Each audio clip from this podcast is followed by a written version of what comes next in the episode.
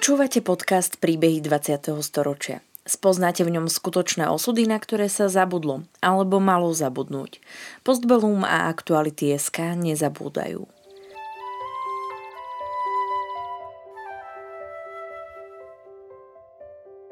Vďaka konkrétnym príbehom sa dozviete, akým osudovým dilemám museli naši rodičia, starí rodičia alebo prarodičia čeliť. Postavení sme tak pred otázku, ako by sme sa v podobných situáciách zachovali my – Rozprávači príbehov 20. storočia rýchlo odchádzajú. Ich spomienky sú dôležité nielen pre nás, ale aj pre naše deti a ďalšie generácie, ktoré už nebudú mať možnosť sa s nimi osobne stretnúť.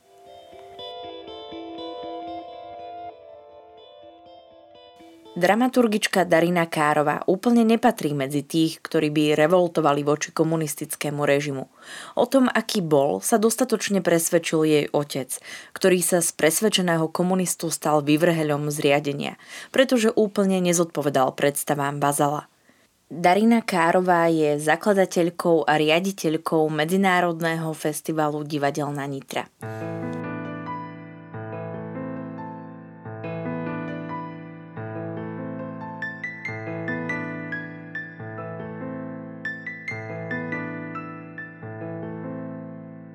Darina sa narodila 31. júla v roku 1951 v Skalici.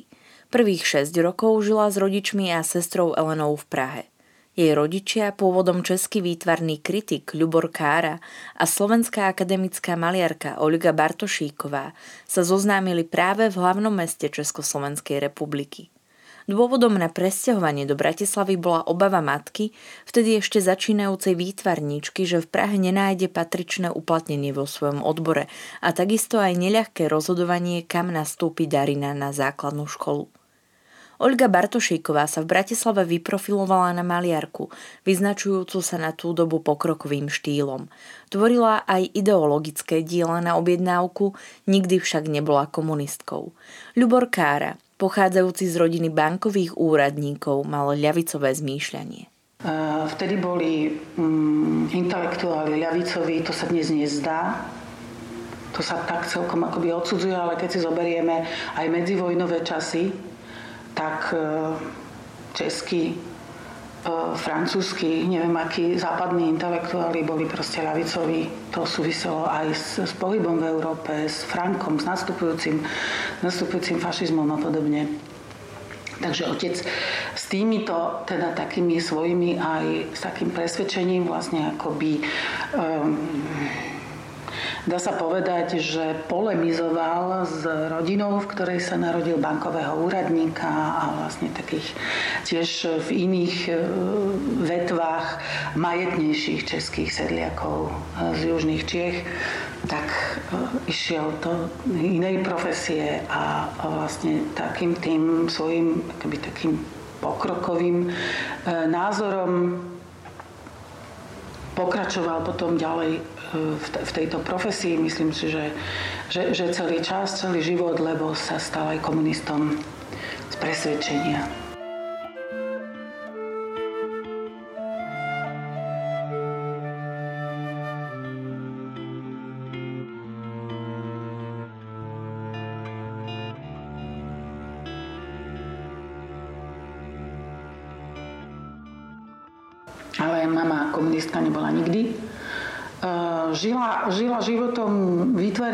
Ktorý proste chodí, e, chodí do ateliéru, e, vystavuje a tak.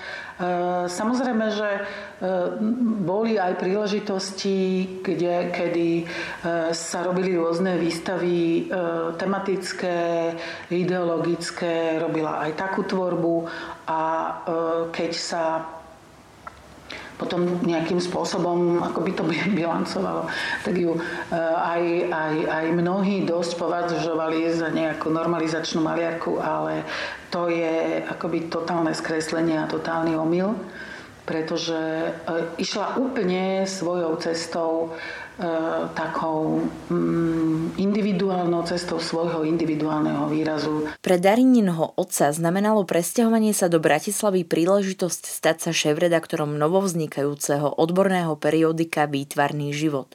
Viedol ho 17 rokov, kým ho v čase normalizácie nevyhodili z komunistickej strany. Darina Kárová si spomína, že sa s otcom neskôr nikdy nebavili o tom, ako reflektoval zločiny, ktorých sa strana dopúšťala v 50. rokoch. Mm, veľmi sa o tom doma nerozprávalo. Keď si zoberiete, on sa narodil v 27. To znamená, že v 47. mal 20 rokov. Ja som sa narodila v 51. To znamená, že to bol človek, ktorý len skončil školu. Tam potom teda ešte, ešte, ešte chvíľu akože robil v Prahe vo vydavateľstvách a tak ako výtvarný redaktor. Tam sa žiadne ešte v tom zmysle začiatkom tých 50 rokov a neviem, ako sa tam veci posudzovali a kryštalizovali.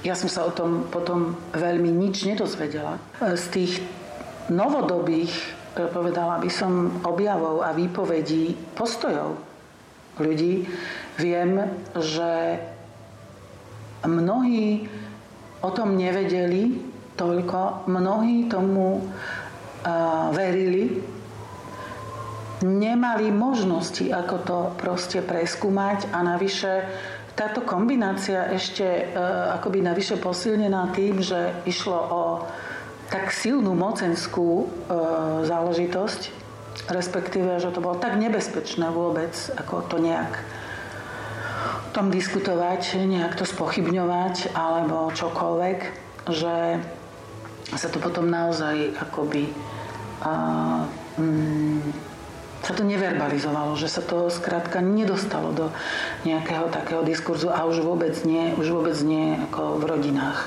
Ľubor Kára pocítil represie režimu na vlastnej koži v 70. rokoch, keď bol vylúčený zo strany.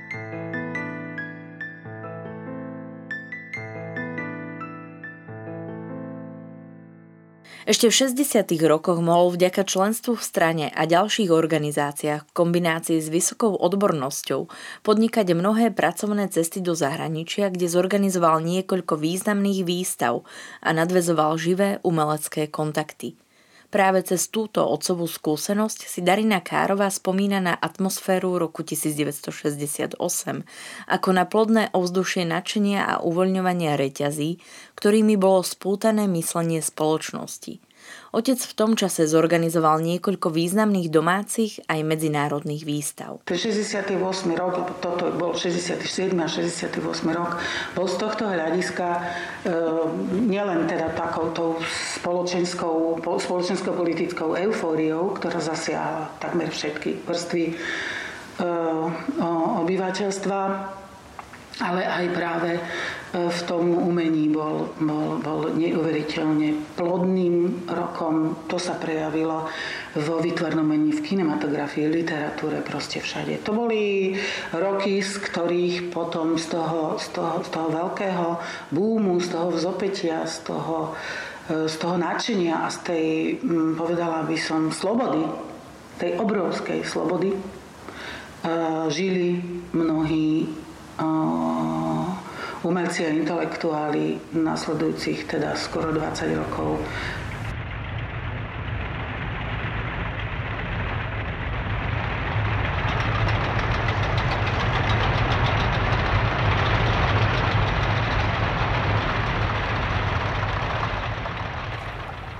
Príchod spojeneckých vojsk Varšavskej zmluvy ju ako mnohých iných zastihol uprostred noci.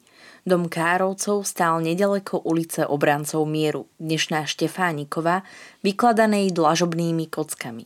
A ten hluk tých tankov po tých žltých kockách, ktoré rozdrvili samozrejme, to, to sa nedalo to sa nedá zabudnúť doteraz. Bezprostredné dianie nasledujúcich dní sledovala 17-ročná Darina spolu so svojou 13-ročnou sestrou Elenou len sprostredkovane.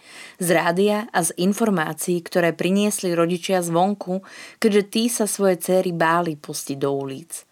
Ľubor Kára dostal po invázii hneď niekoľko prestížnych ponúk práce v zahraničí. Rodina sa však napokon rozhodla ostať v Československu, opäť raz aj z obavy, ako by sa v zahraničí uplatnila pamätníčky na mama Olga. V apríli nasledujúceho roku sa hranice uzavreli, keďže, ako sa vyjadril vtedajší prvý tajomník UVKSČ Gustav Husák, hranice nie sú korzo, aby sa tu voľa kto prechádzal.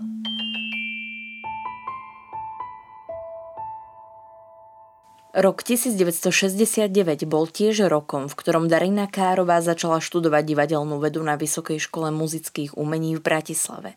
Viac ju priťahovala praktická dramaturgia, no tá sa v tej dobe ešte nedala študovať. Výber odboru bol synergiou rôznych umeleckých záujmov, ktoré mala odmala, či už išlo o výtvarné umenie, literatúru alebo divadlo – Zmeny v spoločenskom živote prichádzali postupne a odzrkadľovali sa aj na tom vysokoškolskom. Už na škole sa Darina Károva dozvedela, že existuje index zakázaných diel, ktoré nesmú inscenovať. A my sme potom ako študenti dramaturgie robili aj s režisérmi a mali sme chystať nejaké predstavenia a tak. A potom začali také tie veci, že uh, Arabal, absurdná dráma, nie UNESCO. Nie, to sa tak postupne prejavovalo. Keď mi pán profesor Bucky eh, na jednej hodine povedal, ale Darina, neviem, či mi týka alebo vykal, to už si skutočne nepamätám, že toto sa nemôže, to je na indexe. Tam som sa na škole, už koncom školy naozaj dozvedela, že existujú nejaké, to znamená okolo toho 70. 3. 74. roka, keď sme za, akože začali vyberať hríže, ktoré budeme na škole s tými režisérmi teda robiť, ako na tie inscenácie školské, tam som sa vtedy dozvedela, že existuje niečo ako index. Vtedy sa vlastne začali opäť, pretože to pochopiteľne bolo aj predtým, 60, pred 68. alebo tak, 50. 60. roky všeli, čo sa nemohlo, tak sa začala vlastne vrácať tá tá prax teda rôznych autorov, ku ktorým pribúdali ďalší. Potom tam pribudol Karvaš, potom tam pribudol môj otec, ktorý napísal e, výtvarné knihy a to vôbec nie je preto, že by tam niečo v tých knihách bolo tzv. ideologicky závadné, jednoducho meno a išlo von z knižníc. Ľubor Kára bol pre svoje zahraničné kontakty a preto, že v časopise Výtvarný život dával priestor progresívnym umelcom, začiatkom 70. rokov vyhodený z postu šéf-redaktora a neskôr aj z komunistickej strany a práce vo vydavateľstve. On bol vylúčený zo strany v 74. ako obzvlášť za vážny nepriateľ štátu. Nerozpoznaný na previerkach, stranických previerkach v roku 1970 to bola teda nejaká taká tá e, formul, formulácia, e, ktorá aj, e, ktorou aj zdôvodňovali tí stranické činiteľia, prečo ho nevyhodili v tom 70. Treba povedať, že to bol, v tom boli samozrejme aj výtvarníci. Hej? To boli vlastní, to boli vlastné stranické organizácie. Hej? Čiže nejaký, ne, neprišiel nikto cudzí nie? Neprišli nejakí, ja neviem, matematici alebo robotníci alebo tak, ktorí by ho vylúčovali. Proste to boli vlastné stranické organizácie, ktoré poslúchali pochopiteľne nejaké, nejaké direktívy. No a potom sa stávalo také, že išiel po ulici a e, vytvarníci, jeho kolegovia, ktorých uverejňoval v tom časopise, ktorým dá, pomáhal rásť, ktorým dával príležitosti, dával priestor, uvádzali ich aj do medzinárodného kontextu, prešli na druhú stranu ulice, aby ho nemuseli pozdraviť. Nemohol pracovať, zarábal si umeleckým remeslom, e, žil v zlých podmienkách a rodinu vlastne živila mama e, cez svoje zákazky ako monumentálnej tvorby kde pitvárnik mohol viac zarobiť. Ona, ktorá sa celý život živila len predajom obrazov, ktorý zaujímavým spôsobom vtedy fungoval viac ako teraz. Myslím, teda moderné umenie.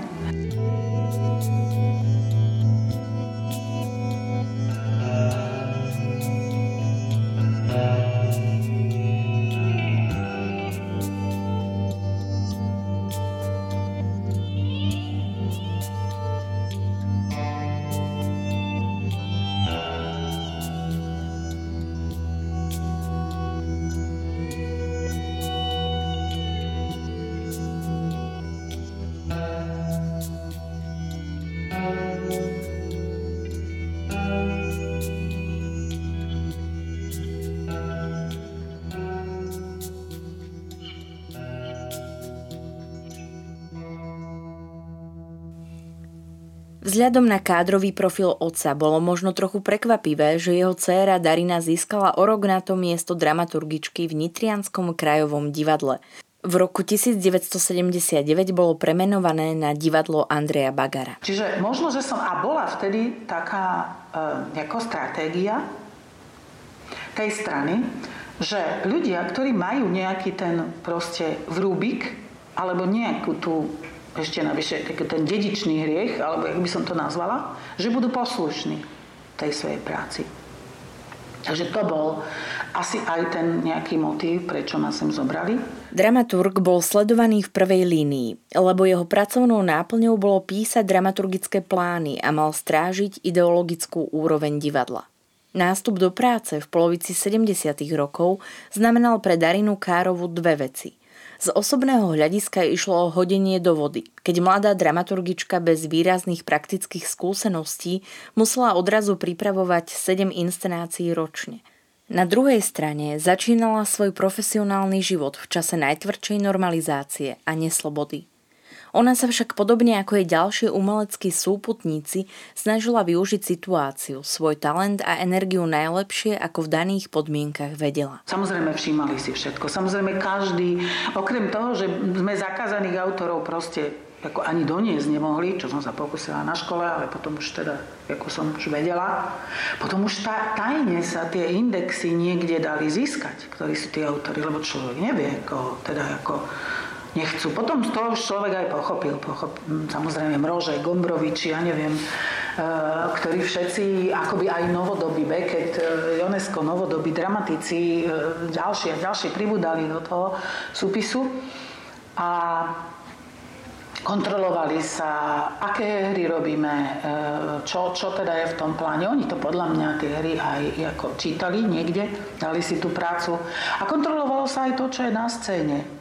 Asi najvýraznejšou profesionálnou skúsenosťou Dariny Károvej z obdobia konca 70.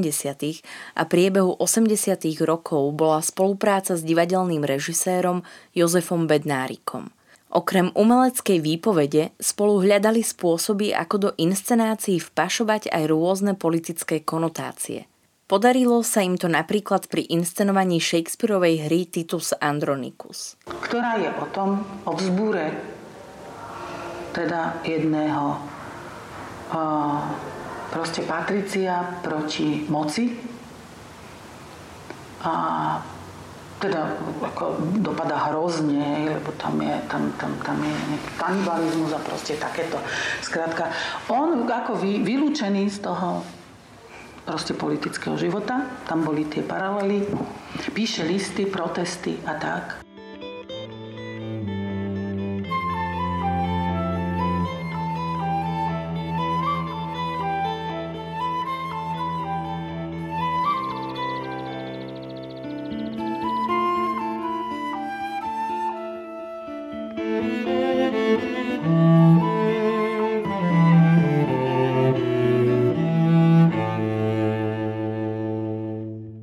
Oficiálne schválený preklad aparátčika Jozefa Kota Darina Kárová s Jozefom Bednárikom upravili tak, že napokon vychádzali z prekladu vtedy zakázanej Zory Jesenskej a Jána Roznera.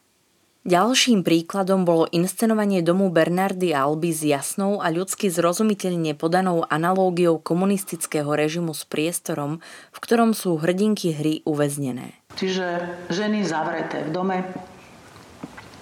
ktoré nič nemôžu, ktoré duzní jedna despotická matka a tá, táto podobenstvo vlastne tej moci, tej strany, tej, toho režimu bolo úplne jasné, dopadne to tragicky, vieme. Asi najživší divácky ohlas však v tomto smere zažila Darina Kárová pri premiére adaptácie Bulgakovovej poviedky Zojkin byt. Hra o 20. rokoch 20. storočia, začínajúcom kapitalizme a zároveň nastupujúcej sile komunistických zložiek v komediálnom a zároveň známom prevedení spôsobila, že pred začiatkom vypredaného predstavenia ľudia pri divadle kšeftovali s lístkami. Takže to som zažila v divadle, kde som pracovala prvý a posledný krát asi, asi, asi v živote. To sa však už hlásil rok 1984 a pomaly nastupujúce obdobie perestrojky, na ktoré si Darina Kárová spomína ako na dobu, keď si toho mohli dovoliť viac. Situácia však ešte stále nebola celkom priaznivá. Iba rok predtým musel pri uvedení hier v réžii Jozefa Bednárika inscenačný tým vysvetľovať ideologickému dozoru význam pre stranu problematických scénických prvkov. Všetko sa kontrolovalo. Ja si pamätám, že sme mali, e, že sme mali inscenáciu Biela nemoc a tam Výtvarník urobil to A tak, že Čapková, teda biela nemoc, to A urobil tak, že to A je červené a z neho takto dole akoby kvapká krv. A nie my sme chodili na koberec, na okresný výbor strany, ale vedenie chodili na obor.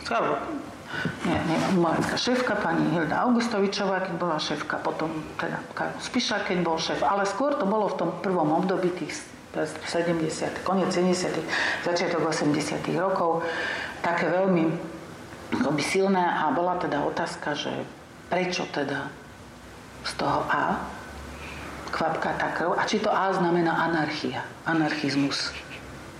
Napadlo by vás to? Proste neuveriteľná fantázia. My obdivovali fantáziu týchto hm, ideologických dozorov, tak sa oni aj volali ideologický dozor, sme objevovali nesmierne fantáziu, hej. No.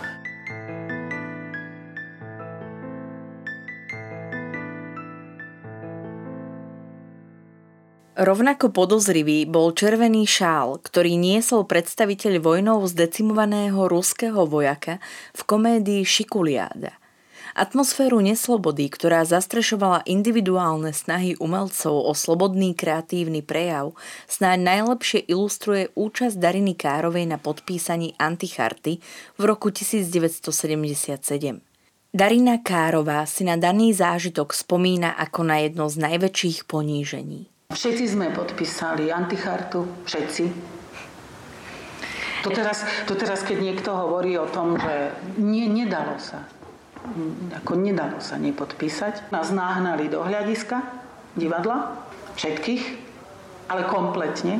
A myslím, že až po stolárov a upratovačky tam a pritom tú antichartu nikto z nás nepoznal, nečítal, pretože sa to knih, teda samozrejme po, potom niekde na, ja neviem, v Slobodnej Európe alebo Hlase Ameriky sa, sa, sme sa to dozvedeli a v tom čase to bolo absolútne akoby, e, akoby tabuizované, bola to veľk, veľmi rýchla akcia, náhle z divadla, prečítali uh, rôzne, to už absolútne... Kto vás nahnal do toho? Vedenie, divadla.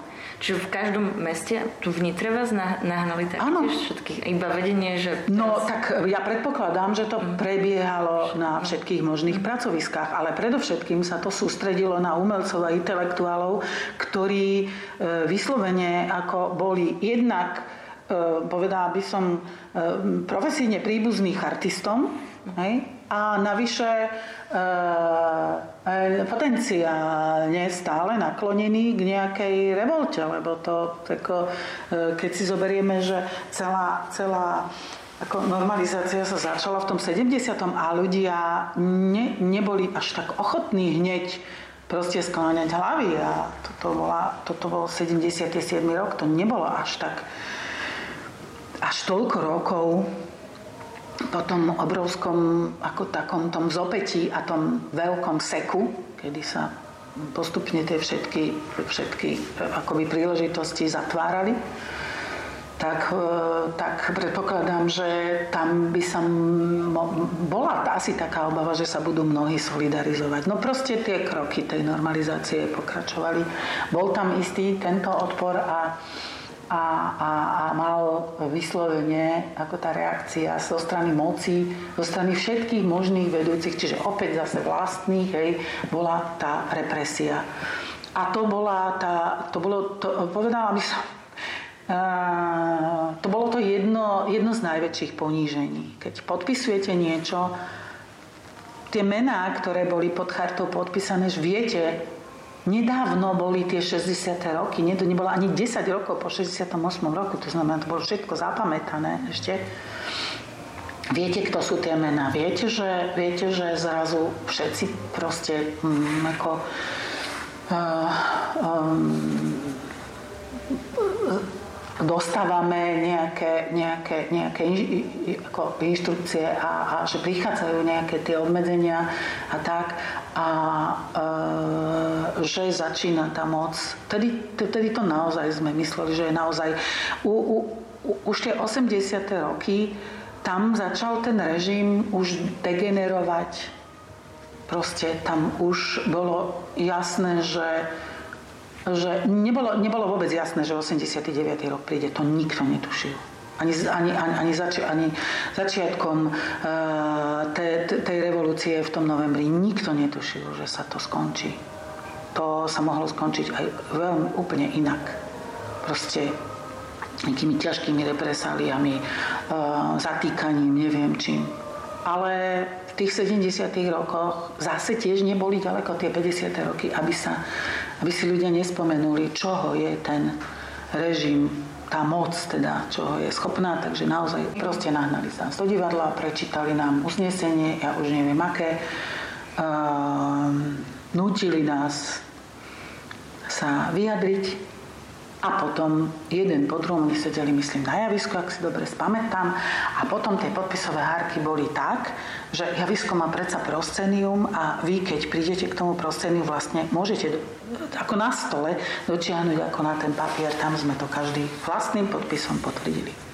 Táto skúsenosť spolu s tým, že sa počas obdobia normalizácie nezapájala do žiadnych disidentských aktivít, ako aj kvôli osudu, ktorý postretol jej otca, spôsobila, že sa neskôr začala výrazne občiansky angažovať v revolučných udalostiach roku 1989.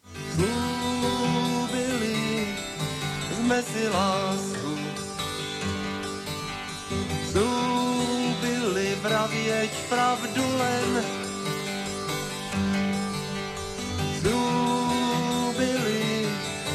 sme si vydržať. Slúbili sme si nový deň. V novembri 89 bola väčšina umeleckého súboru divadla Andreja Bagara na zájazde v Moskve. Vďaka lacným a častým telefonátom domov sa 18. novembra dozvedeli, že deň predtým zložky verejnej bezpečnosti a vojská ministerstva vnútra násilne potlačili manifestáciu vysokoškolských študentov na Pražskej národní tříde. Dozvedeli sa aj o zriadení občianskej iniciatívy Verejnosť proti násiliu, ktorá vznikla 20. novembra v priestoroch Bratislavskej umeleckej besedy.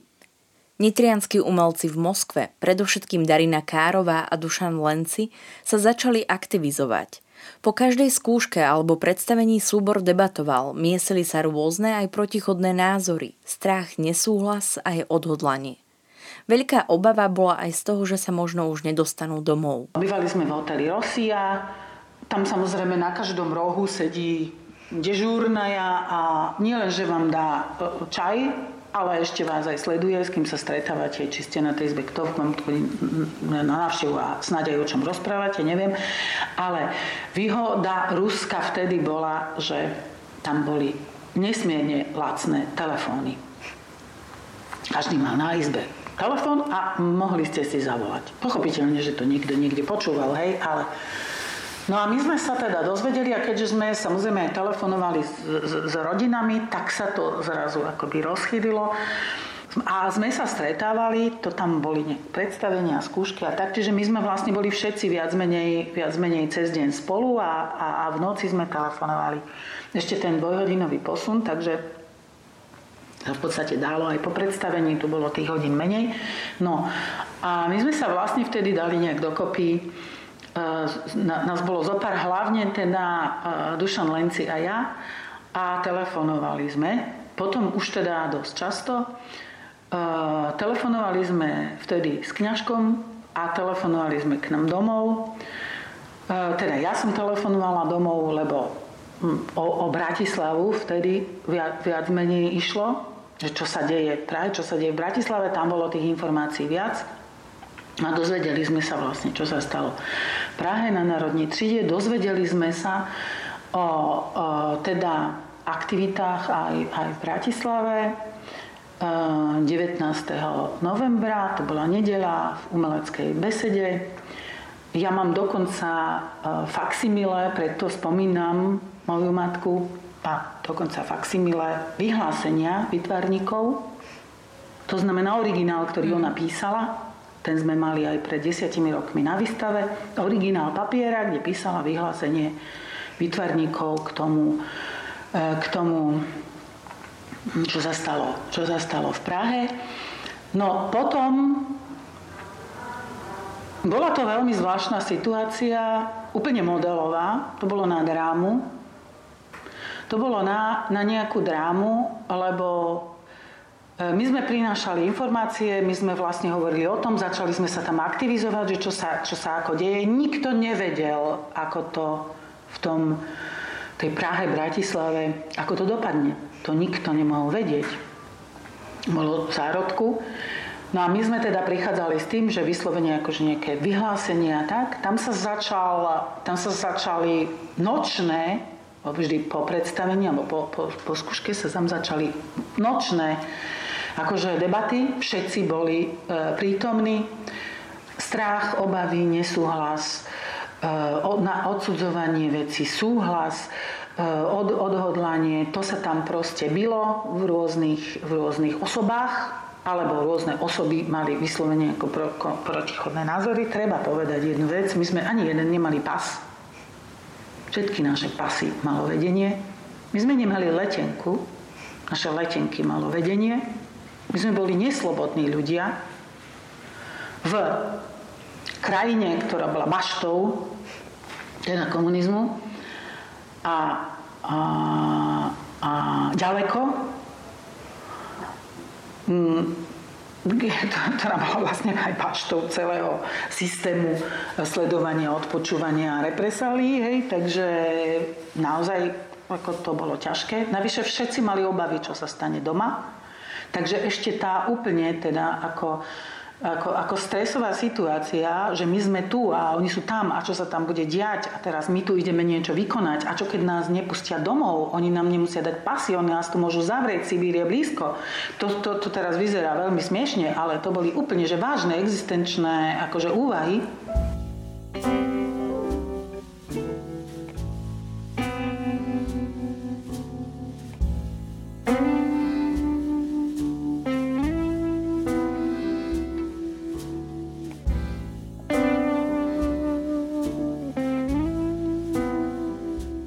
Napokon však spoločne pripravili prehlásenie, ktorým sa súbor divadla Andreja Bagara pripojil k vyhláseniu českých a slovenských umelcov ohľadom udalostí na národní tříde, odmietajúc akékoľvek násilie a zdôrazňujúc právo každého občana na demokraciu a občianskú spoločnosť.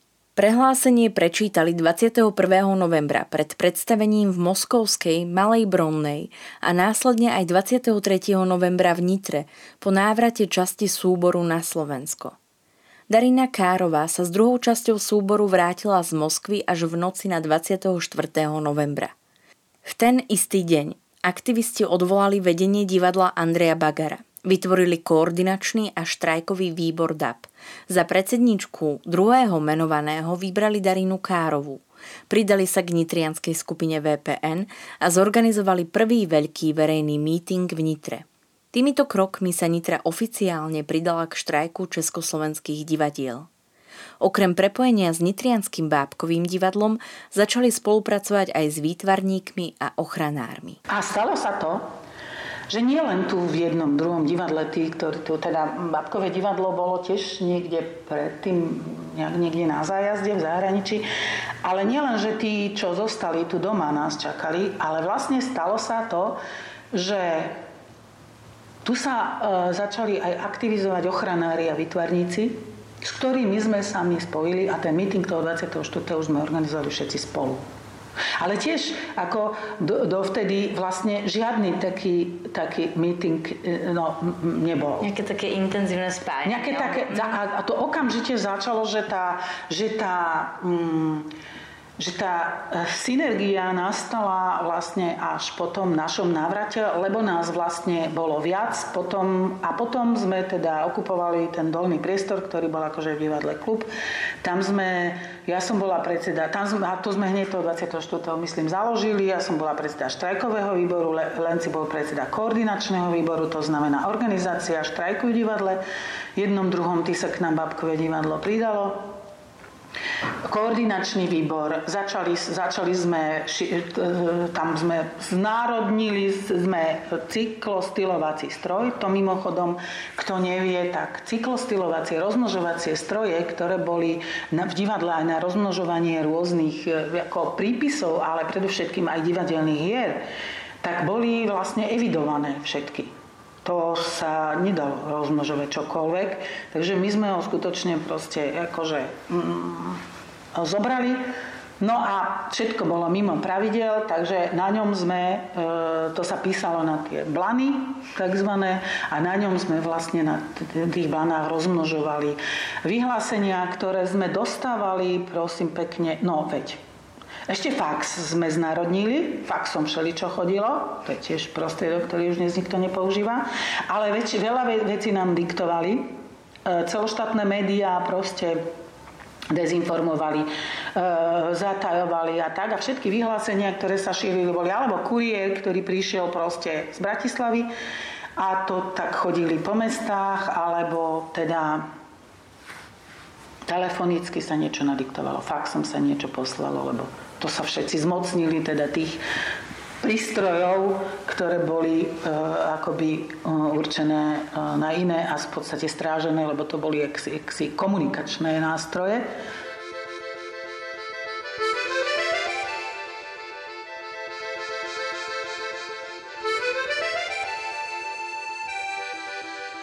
Revolučné udalosti sa diali prakticky z hodiny na hodinu. Aktivisti využívali priestor divadelného klubu vo vtedajšej budove divadla Andreja Bagara, dnešné staré divadlo Karola Spišáka, kde sa stretávali a diskutovali s občanmi či distribuovali informácie. Napríklad aj o tom, že sa na nákladných autách vyvážajú a pália dokumenty štátnej bezpečnosti. Darina Kárová si spomína aj na pocity dezilúzie, keď sa stretávala s prípadmi ľudí, ktorí dovtedy kolaborovali s režimom a zrazu vystupovali na revolučné tribúny, hrajúc sa na zanietených aktivistov. O niekoľko dní neskôr, 9. decembra 89 vydal práve Nitrianský koordinačný výbor VPN prvé nezávislé a slobodné noviny na Slovensku, Nitriansku verejnosť.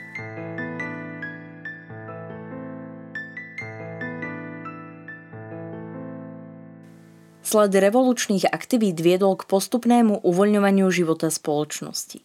Ako zásadný moment vnímala Darina Kárová hlavne zrušenie štvrtého článku Ústavy ČSSR o vedúcej úlohe KSČ. Sloboda pre ňu znamenala aj potvárané okná do sveta a možnosť zahraničnej spolupráce. Aj preto v roku 1992 založila Medzinárodný festival Divadelná Nitra. Darina Kárová sa výrazne občiansky angažovala aj v roku 1996, keď v reakcii na snahy vtedajšieho ministra kultúry Ivana Hudeca o centralizáciu štátnej moci v oblasti kultúry založila otvorené fórum Zachráňme kultúru.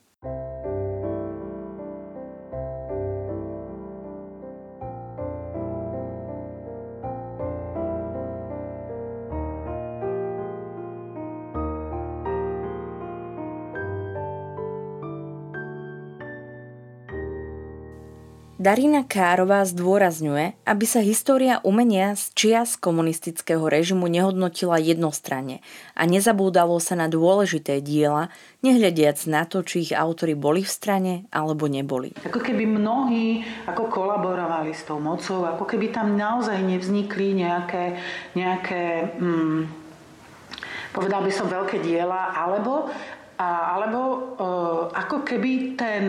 Hmm, ten aspekt, ten pohľad, či niekto e, akoby sa vyjadril proti tej moci. Taký ten pohľad toho občianského postoja, ako keby vrhal svetlo aj na prácu tých ľudí a na ich komunikáciu. Skrátka, bol si komunista, e, si vylúčený do, do, do, do konca vekov si proste vylúčený nejak ako, akoby z našej pozornosti. Aj taká potom vlastne prišla, prišla tendencia, poviem, po tom 89. Nazvem ju možno havlovskou tendenciou, hej? To môj otec veľmi s tým polemizoval, kým ešte teda fakt do toho 94. ešte sme sa o, kým nezomrel, ešte sme sa o tých veciach rozprávali a veľmi, veľmi nie že zlé niesol, to je také emocionálne, lebo sa to týkalo samozrejme aj jeho, ale veľmi nesúhlasil s tým, aby sa ľudia hodnotili podľa toho, ako či boli niekedy komunisti alebo neboli a vyslovene ako boli, vyslovene ako by takto takto, zaškatulkovaný. takto zaškatulkovaný, takto zaradený a na dosmrti vlastne akoby niekde, niekde zapísaný. Čo sa teda môjmu otcovi naozaj stalo? Veľmi neférové od Jiřího Oliča. Doteraz mám odložený ten článok, keď môjho otca nazval nejakým normalizátorom a, a, a, a proste úplne poprel všetky jeho výsledky ako progresívne, medzinárodné a tak, čo sa ma teda akoby veľmi dotklo. Občianská angažovanosť Dariny Károvej neskončila rokom 1989. Je stále aktívna, stále je riaditeľkou Medzinárodného festivalu Divadelná Nitra a stále sa občiansky angažuje. Vďaka nej sa má kultúra o trošku lepšie na Slovensku.